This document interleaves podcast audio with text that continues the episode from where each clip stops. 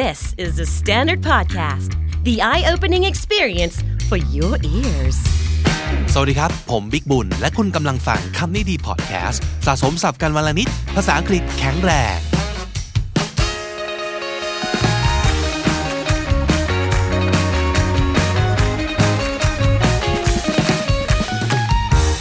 คุณผู้ฟังครับ เดือนนี้มี วาเลนไทน์นะฮะก็เลยกลายเป็นเดือนแห่งความรัก เรามารักกันดีกว่าครับ รักกันไปทั้งเดือนเลย เดี๋ยวว่าจะหาอะไรแบบ love love มาคุยกันนะครับ เริ่มจากเรื่องนี้ก่อนแหละเนาะความกังวลใจความอึดอัดใจของคนกลุ่มหนึ่ง เมื่อวันแห่งความรักใกล้จะเดินทางมาถึง เห็นชื่อตอนแล้วเนาะมามาดูกันครับ checklist กันไปเลยว่า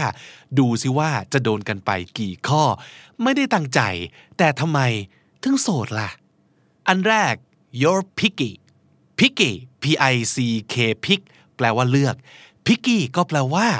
liking only a few things and therefore difficult to please คาว่า picky ก็คือ ช่างเลือกนะครับ you're picky but that's because you don't want to settle and that's fine settle ก็คือยอมทั้งที่จริง ๆ ไม่ได้อยากขนาดนั้น หรือว่ายอมเลือกทั้งทั้งที่จริง ๆ ไม่ได้เป็นตัวเลือกที่ดีที่สุดก็เลยหยวนเออ settle มันคือหยวน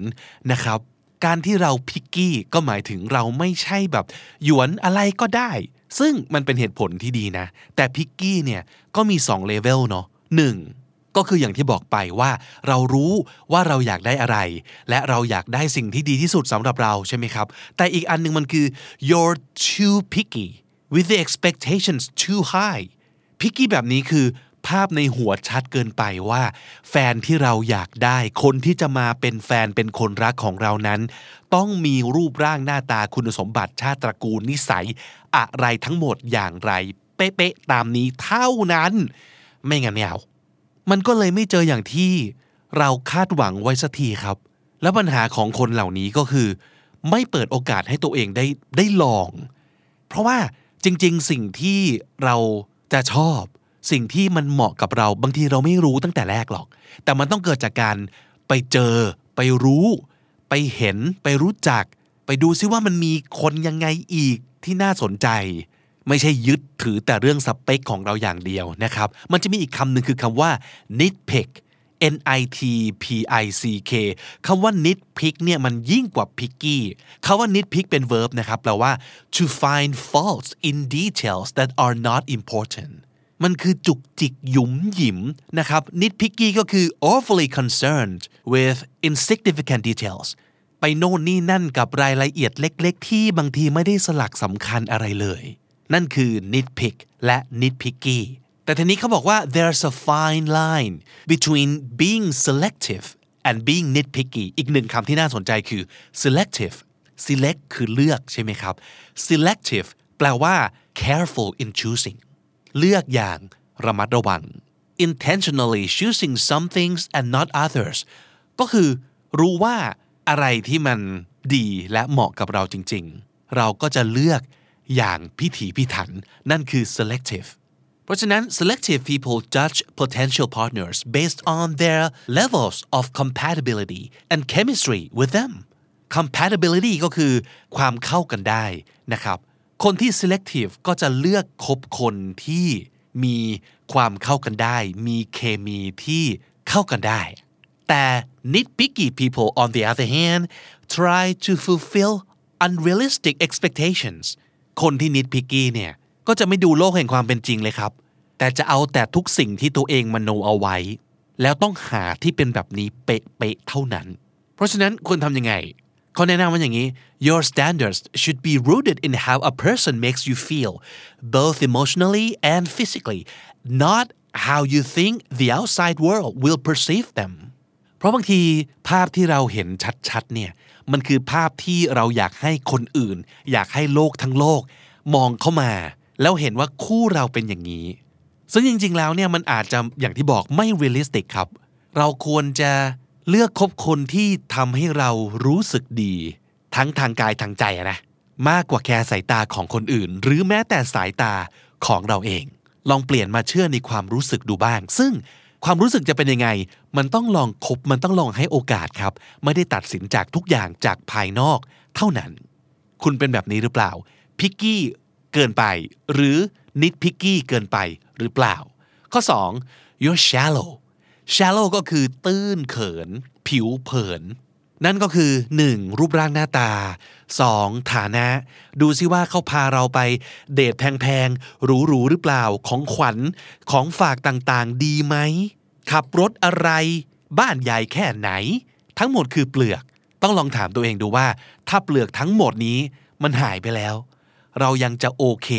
กับการอยู่กับเขาในฐานะคนคนหนึ่งจริง ๆ หรือเปล่า ข้อ 3 ฮะ you're going after the wrong person wrong person ในที่นี้คืออะไร คนที่เขาไม่ได้รักเรา คนที่เขาไม่ได้เหมาะกับเรา คนที่เขาไม่ได้ดีกับเรา เพราะหลายครั้งคนที่เรามองไปแล้วรู้สึกว่า โอ้โห คนนี้รูปร่างหน้าตา นิสัย คุณสมบัติต่างๆ เนี่ยมันดีงามเหลือเกิน แต่ไม่ได้แปลว่าทุกคนที่คุณสมบัติดี จะเหมาะกับเรา หรือเขาจะดีกับเรานะครับ หรือบางคนอาจจะมีภาพบางอย่าง เช่น ชอบชอบคน bad bad ชอบ bad boy ชอบแบบลูกคุณหนูที่โดน spoil อะไรอย่างเงี้ย อาจจะแบบไปเห็นจากซีรีส์ไปอ่านจากนิยายมาแล้วรู้สึกว่า character นี่มันน่าสนใจจังเลยอะ่ะก็เลยพยายามจะมองหาแต่คนแบบเนี้ยซึ่งจริง ๆ แล้วคนเหล่านี้อาจจะไม่ได้เหมาะกับเราก็ได้ และคนเหล่านี้เขาก็มีข้อเสียบางอย่างที่ไม่ work กับเราอะไม่ได้แปลว่าคนที่ใช่สำหรับเราต้องไม่มีข้อเสียนะครับ ทุกคนมีข้อเสีย แต่ข้อเสียบางอย่างไม่ work กับเรา และข้อเสียบางอย่างของคนอื่นอยู่กับเราได้ กลายเป็นเรื่องเล็กสำหรับเรา คุณมักจะชอบคนผิดหรือเปล่า เขาบอกอย่างนี้ changing who you're attracted to comes from self-work self-awareness and self-acceptance มันต้องทำงานกับตัวเองก่อนว่า เราต้องยอมรับว่าคนประเภทไหนที่ไม่ไม่ดีสำหรับเราไม่เวิร์กสำหรับเรา และต้องยอมรับต่อให้ภาพของคนคนนั้นอาจจะเป็นสิ่งที่มันทำให้เราหลงเสน่ห์เขา แต่ว่าเมื่อได้เจอจากประสบการณ์แล้ว มันต้องรู้จักเข็ดหรือเปล่า มันต้องปรับวิธีคิดของตัวเองหรือเปล่านะครับ นั่นคือสิ่งที่บอกว่ามันต้องมี self aware คือต้องรู้ตัว แล้วก็ self accept ต้องยอมรับว่าไอ้คนแบบนี้อย่าไปชอบมันเลย มันไม่เวิร์กและที่สุดแล้วเขาบอกว่า when you value yourself enough you'll be turned off by anything or anyone who is not respecting you or serving your needs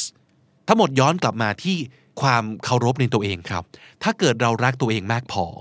เคารพในความรู้สึกของตัวเองมากพอ รู้ว่าเรามีคุณค่าแบบไหน เราสมควรได้คนดีๆ ในนิยามแบบไหน ถ้าเราเก็ตตรงนี้แล้วเนี่ย ต่อให้หล่อสวยมากแค่ไหน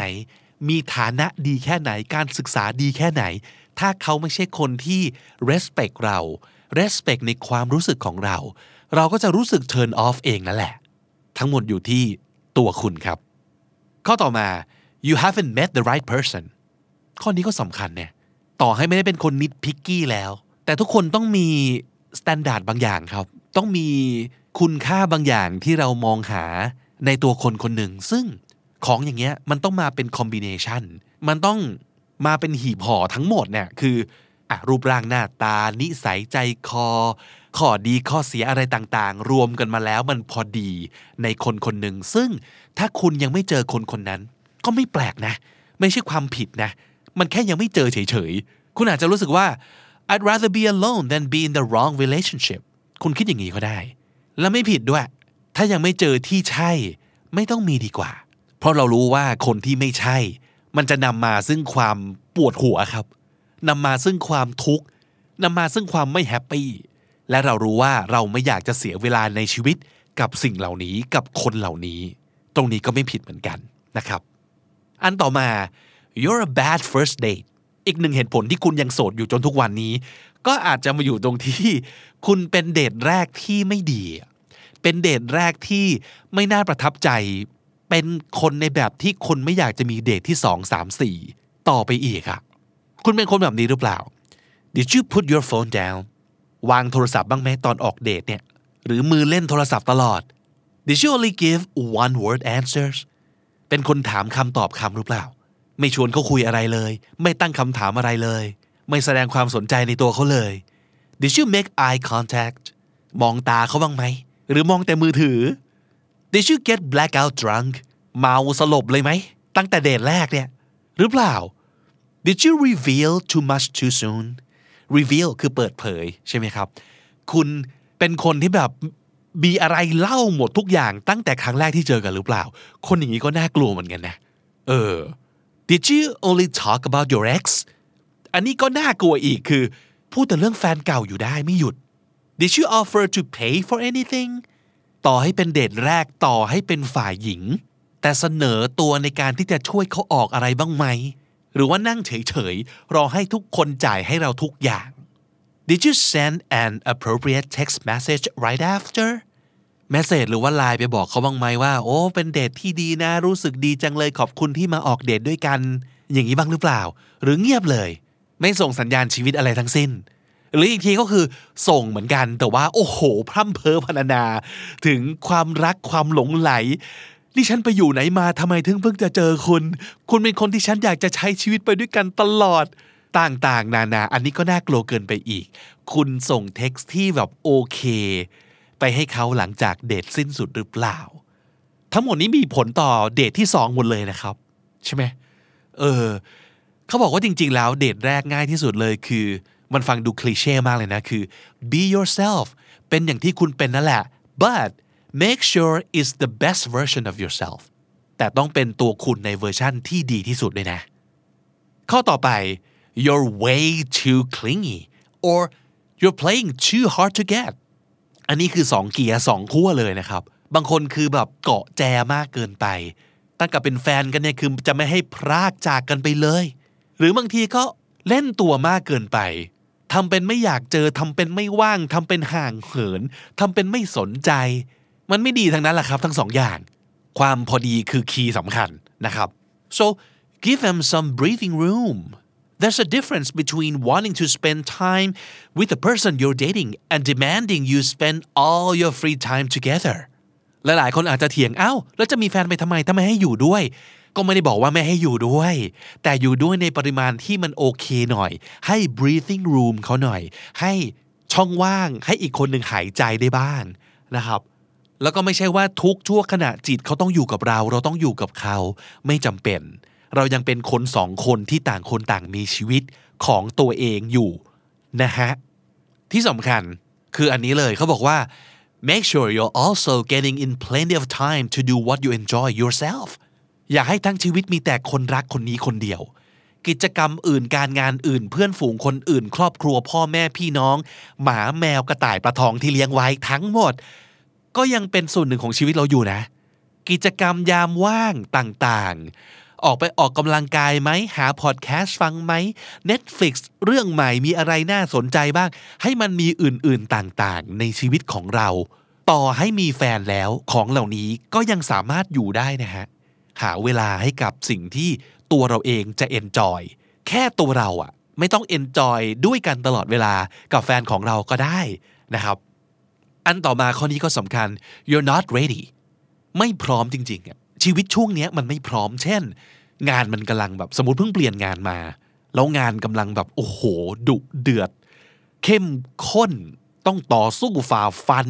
ต้องพิสูจน์ตัวเองอะช่วงนี้ของคุณชีวิตอาจจะต้องโฟกัสกับงาน หรือตอนนี้มีปัญหาทางบ้าน คุณพ่อคุณแม่สุขภาพไม่ดี หรือว่าน้องชายน้องสาวกำลังเจอปัญหา เราต้องไปช่วยอะไรอย่างนี้ หรือเฮ้ยเราต้องโฟกัสเรื่องเรียน คะแนนไม่ดีไม่ได้ เรามีคณะที่เราอยากได้ มีสิ่งที่เราอยากเรียนมากๆ ต้องโฟกัสเรื่องนี้ก่อน มันก็เป็นไปได้ หรือบางคนอาจจะง่ายๆเลยฮะ ยังไม่รู้จักตัวเองเลยอะชีวิตกำลังแบบงงๆอยู่ การเอาอีกสักคนหนึ่งเข้ามาเติมในชีวิต อาจจะเป็นการยิ่งเพิ่มความงงเข้าไปอีกก็ได้นะเพราะฉะนั้นเขาแนะนำว่าอย่างนี้ grow as a person before you're finally ready to commit wholeheartedly to someone when the time is right เป็นประโยคที่ดีมาก grow as a person ให้เราเติบโตในแง่ของคนคนหนึ่งด้วยตัวของเราเองซะก่อน ให้เต็มที่ซะก่อน before you're finally ready to commit ก่อนที่เราจะไป commit กับใครแบบ wholeheartedly แบบเต็มที่เต็มร้อยกับใครสักคน when the time is right ปัจจัยมันมีหลายอย่างครับชีวิตเรา มันก็อาจจะมีบางช่วงที่ความรักความสัมพันธ์เนี่ยมันอยู่แบบอันดับสุดท้ายเลยของ priorities ทั้งหมดที่เรามี ซึ่งไม่ผิดนะ อย่าไปไขว้เขวกับคำพูดของ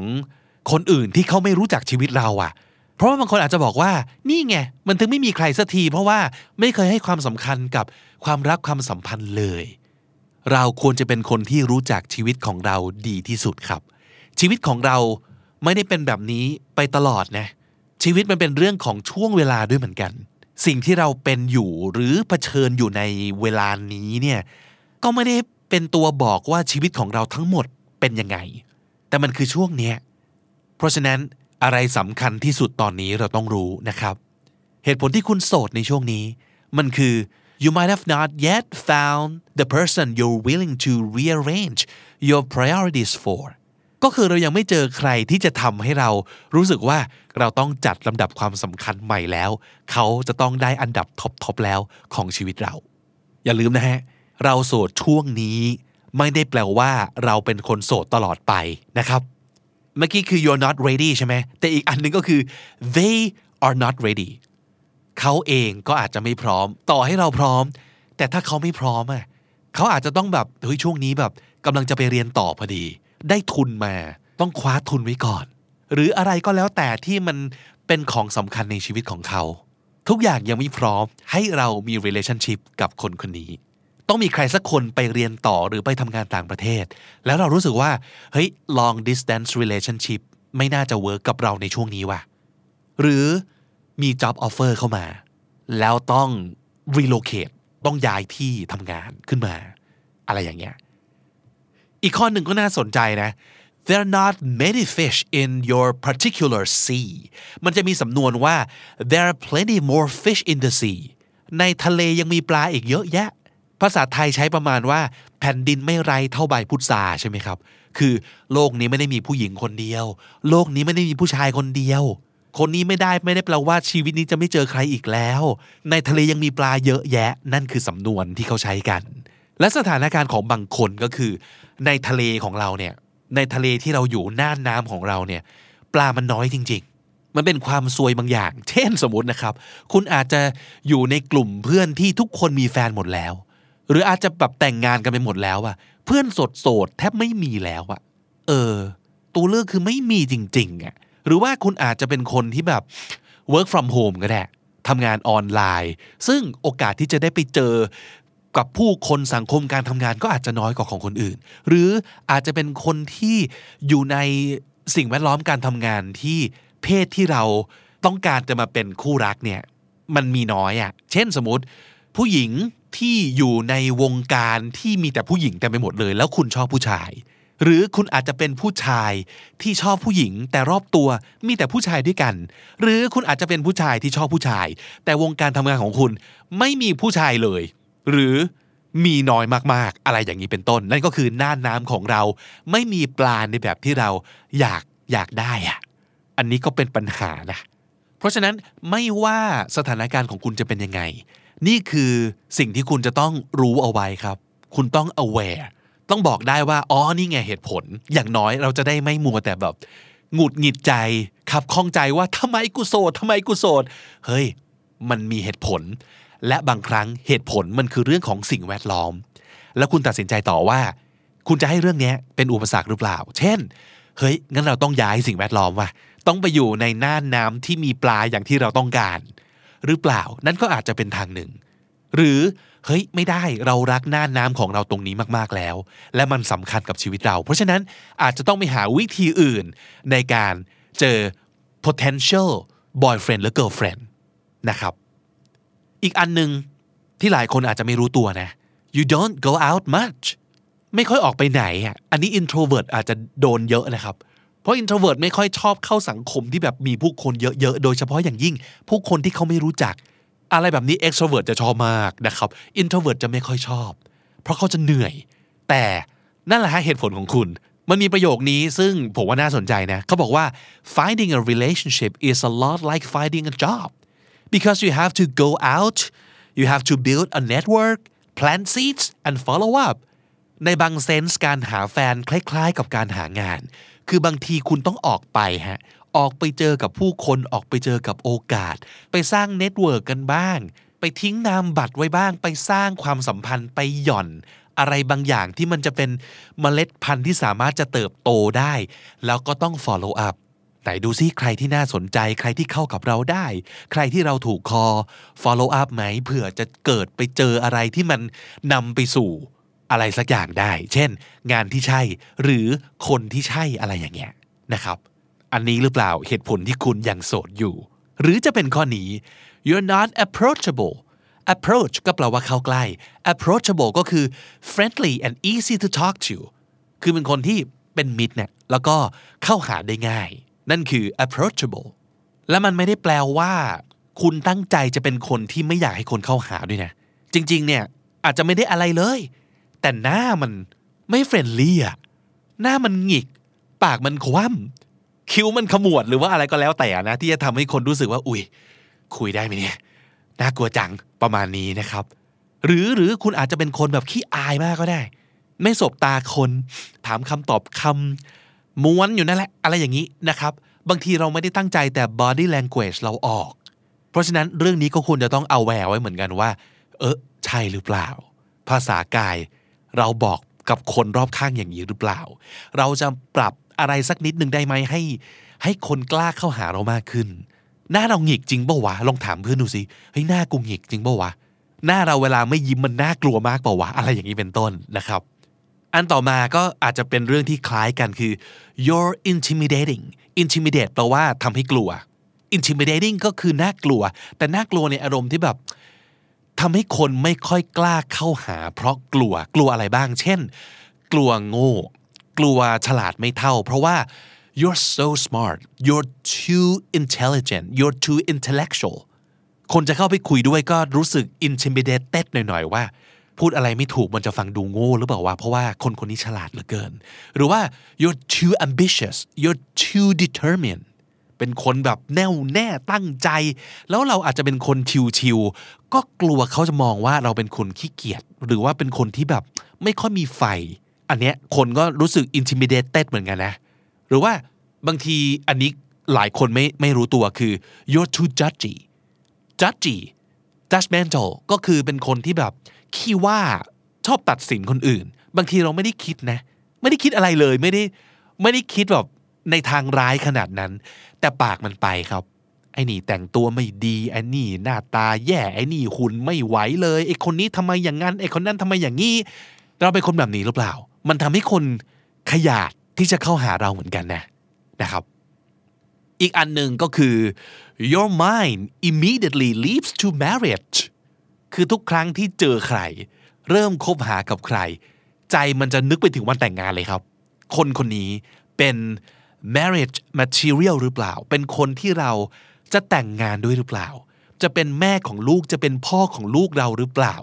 ใจมันไปเร็วมาก เพราะฉะนั้นมันเลยไม่เปิดโอกาสให้ค่อยๆทำความรู้จักกันเลยอะเพราะว่าเราตัดสินเขาเร็วเกินไป แล้วเป้าในการตัดสินเนี่ยมันคือ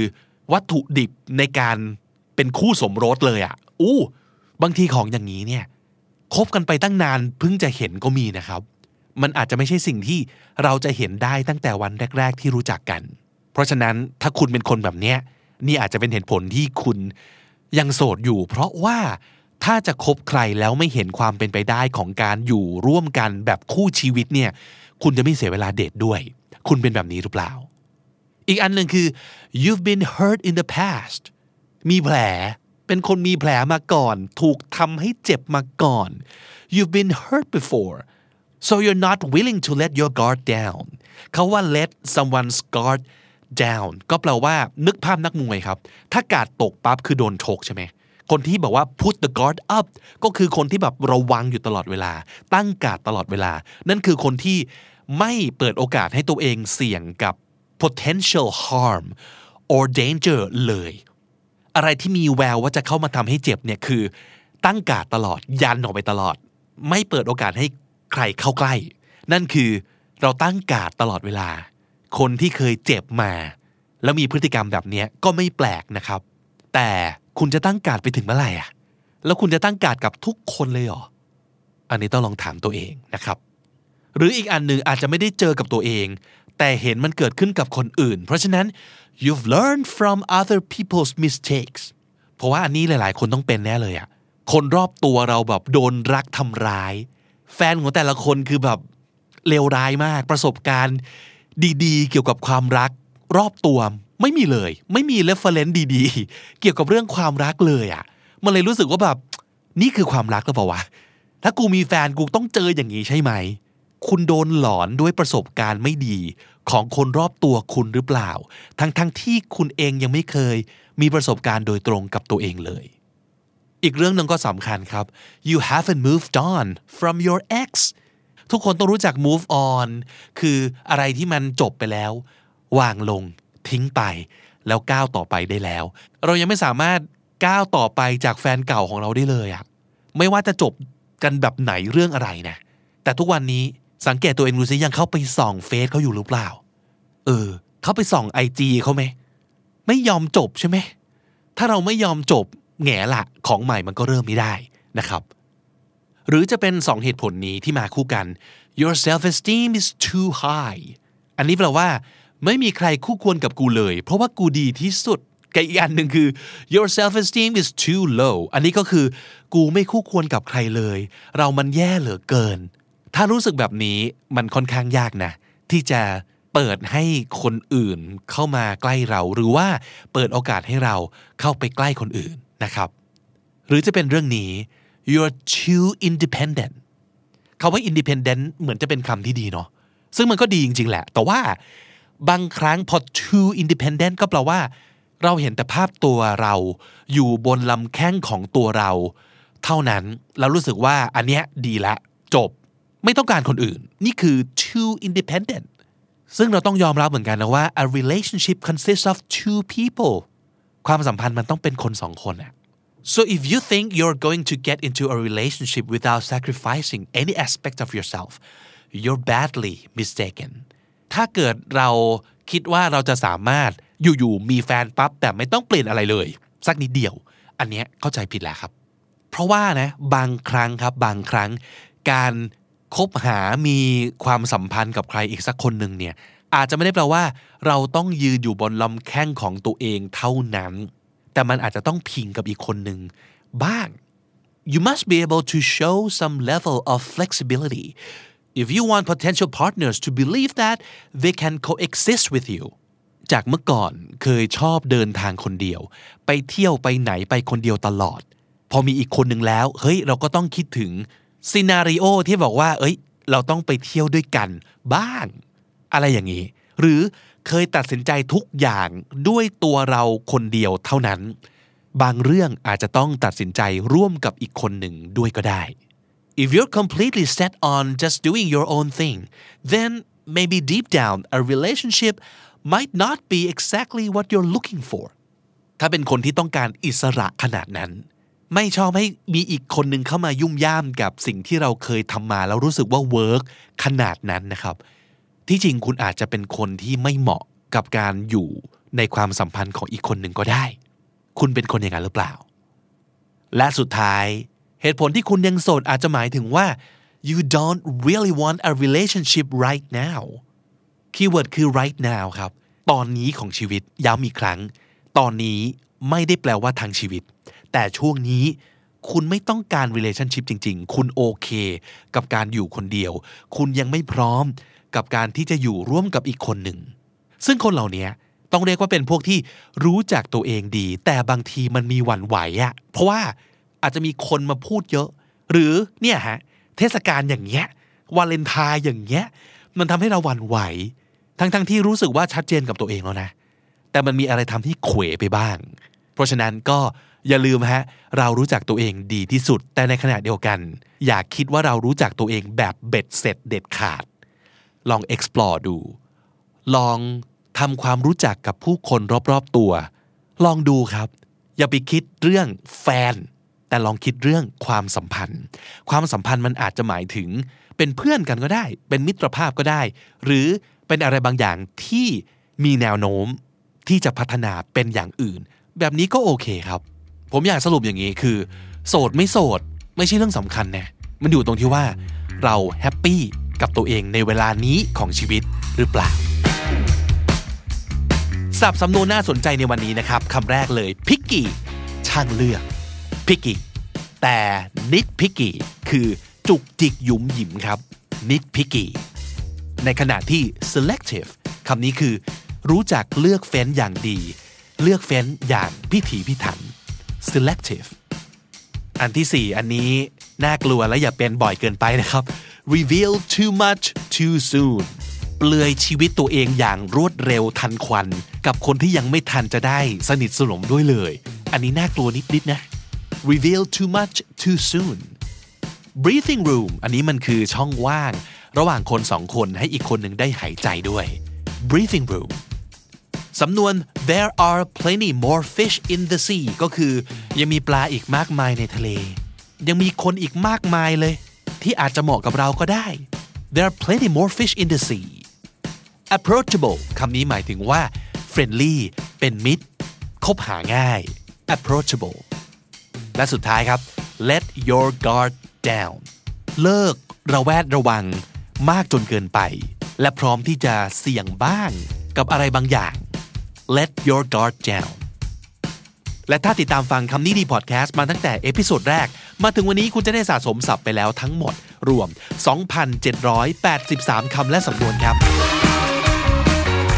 และนั่นคือคำนี้ดีประจำวันนี้นะครับ ติดตามกันได้ทุกช่องทางเหมือนเดิมทั้งที่ thestandard.co